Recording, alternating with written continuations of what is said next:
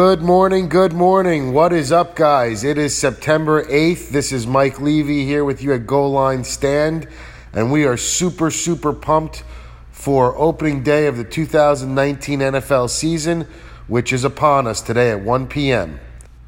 But before we get into our NFL pregame show, let's go over the college football slate from yesterday. It was truthfully a pretty regular day basically saw all the usual suspects winning Alabama, Clemson, Auburn, Oklahoma. Um, so it was pretty uh, pretty standard day. There were some tight games and some good overtime games. Um, the most competitive top 10 game that we saw was uh, LSU versus Texas, 6 versus 9, where LSU, uh, LSU came out on top. Um, they were both impressive. Both QBs were very impressive, actually, uh, throwing for over 400 yards and four touchdowns. Um, so it was it was a very offensive heavy game, a lot of scoring, fun game to watch, and in the end, uh, LSU, the Tigers, and quarterback Joe Burrows uh, came out with a big W, taking it back to Baton Rouge. Um, in terms of the best performance overall. I mean, those two guys, those two quarterbacks, definitely uh, for the day are up there. I'd say for the season in terms of leading the Heisman race right now, uh, Jalen Hurts is really looking to be the front runner. Um, transfer quarterback, obviously from Alabama, who was, uh, you know, had his position somewhat taken from him by Tua, and uh, ultimately he transferred to Oklahoma and he is uh, you know balling. You know he's he's putting up statistically the best season, and the Oklahoma Sooners uh, look like they are for real again. And you know Oklahoma's always a great team, but they had their dominant years under Stoops, and then things kind of seem to fall fall off a little bit.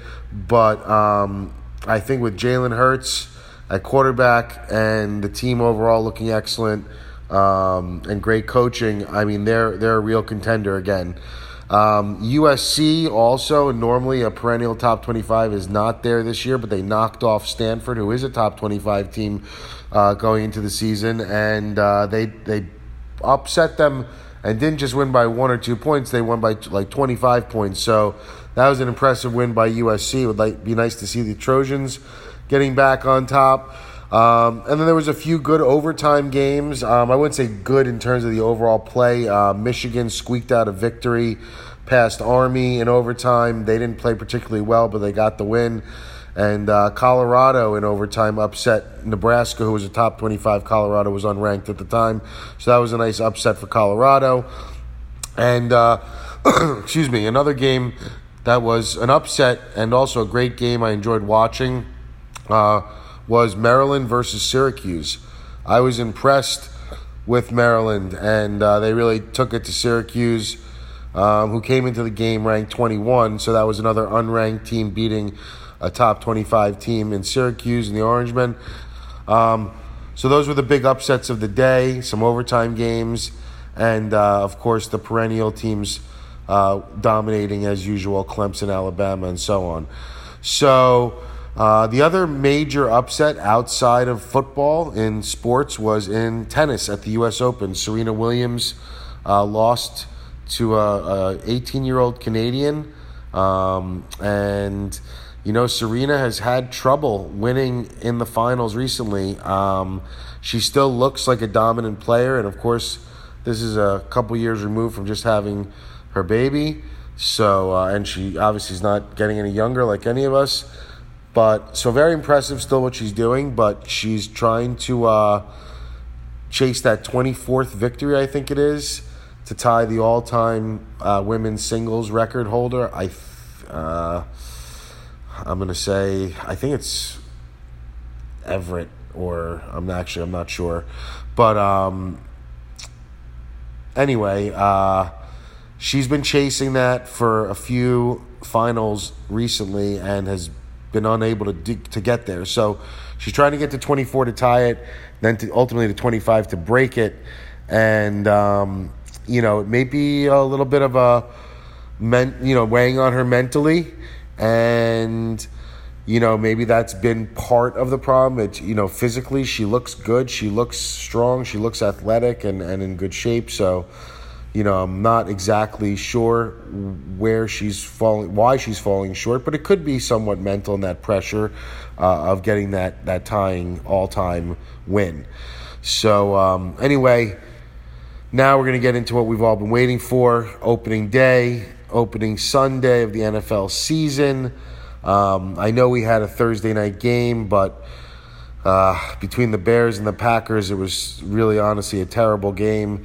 And I don't think it's indicative of what the season that we're about to have. So I just want to kind of cruise past that one. The Packers pulled it out. It was a unimpressive performance by both sides, especially uh, you know Mitchell Trubisky and the, the Chicago Bears as, as a whole. I don't. They scored three points. They didn't get a touchdown. So um, you know it was it was a very uh, mediocre at best game to watch.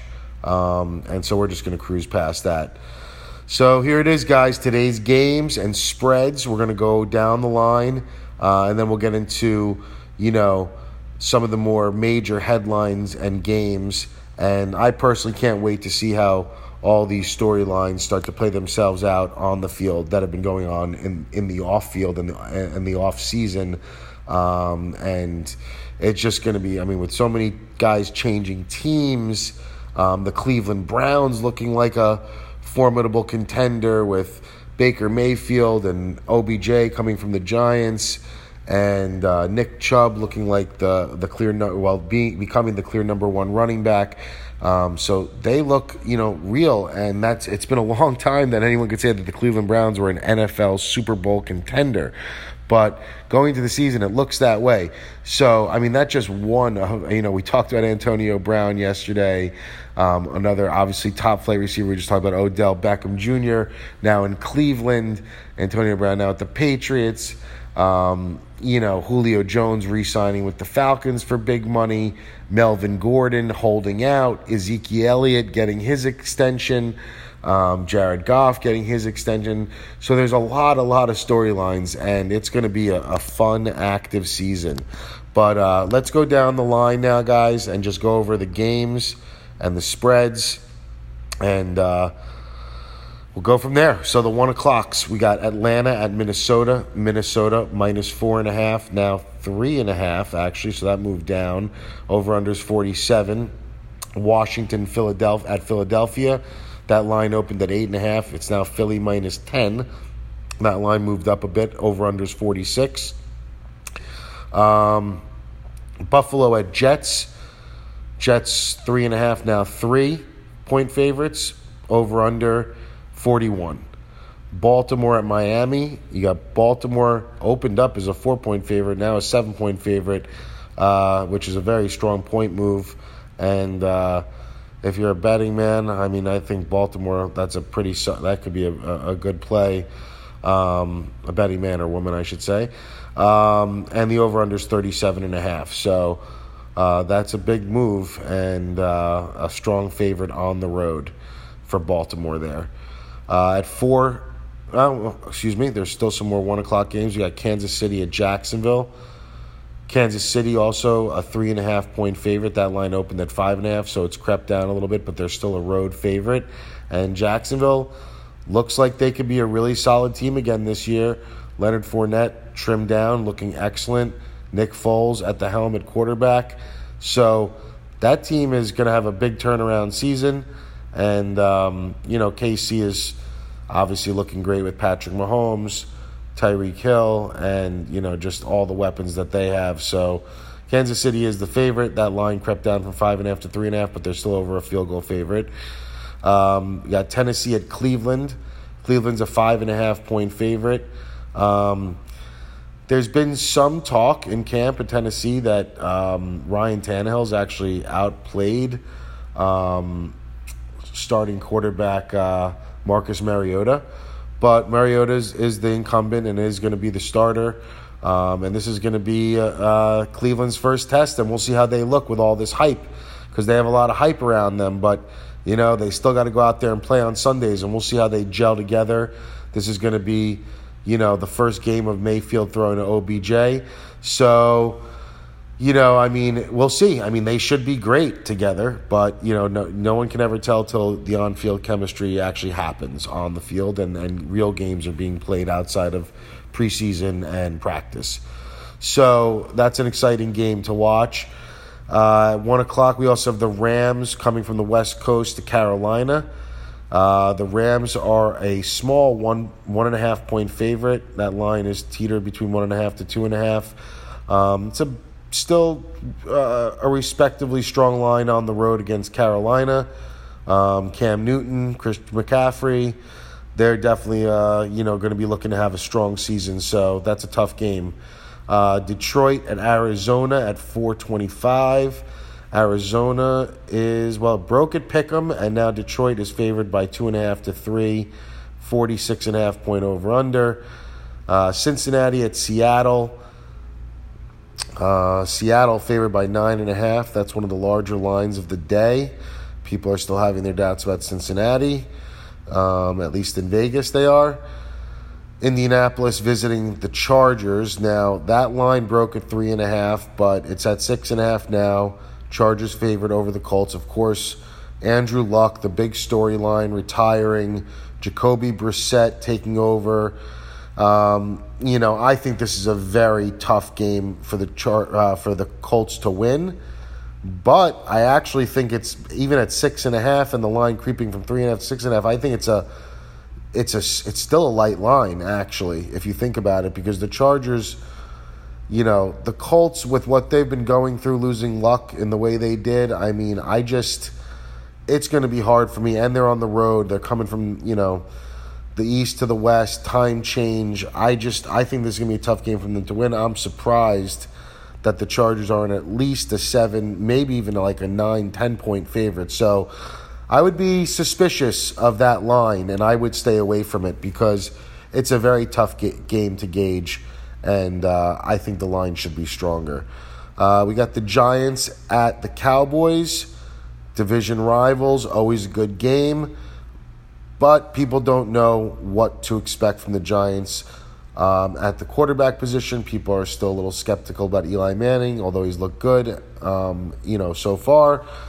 And of course, they have Saquon Barkley, the probably the best running back in the NFL, um, or you know, debatable, you know, between top three guys with him and Ezekiel and, and Gurley, and you know, that's probably the top three right there.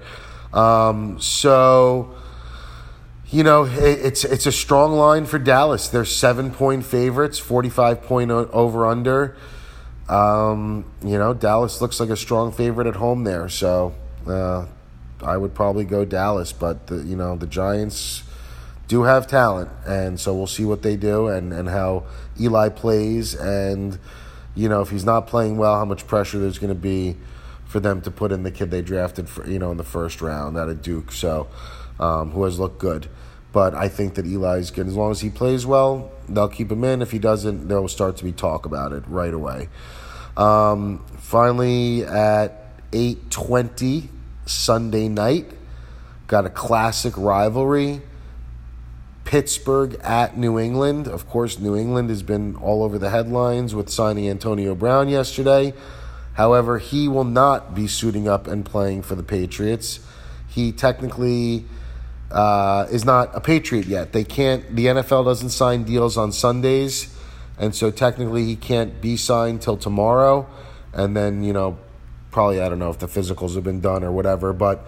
Um, he's not a Patriot technically yet, so he's not in the stadium and he's not in uniform and he won't be playing. So, nonetheless, they are still a six point favorite at home on Sunday night against Pittsburgh. Pittsburgh, of course, ironically, is the team that lost Antonio Brown, even though we've most been recently thinking about the Raiders losing Antonio Brown. But last season and the last eight years, what I believe, eight, nine years, seven, eight, nine years, whatever it is, it's been he's been with Pittsburgh. So actually, Antonio Brown would have been playing his former team. The I mean, the, the, the Raiders were really only a name his former team. He never played with them, and his whole history has been with the Steelers. So um, interesting game that he's not a part of, but his teams are. So, um, that should be a, a good game.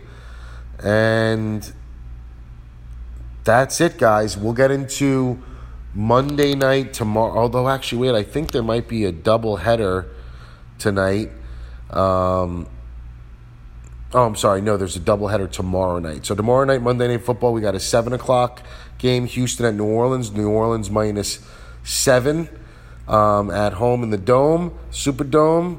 Um, and then later on at 10:15 we have Denver at Oakland. So Oakland's been embroiled in this whole Antonio Brown thing, um, as well as the Patriots. I know he's been on the topic of our show recently for the last 24 hours a lot, but it, it was a it was a massive move in the NFL and something that has to be addressed and affects many many teams uh, with the fallout.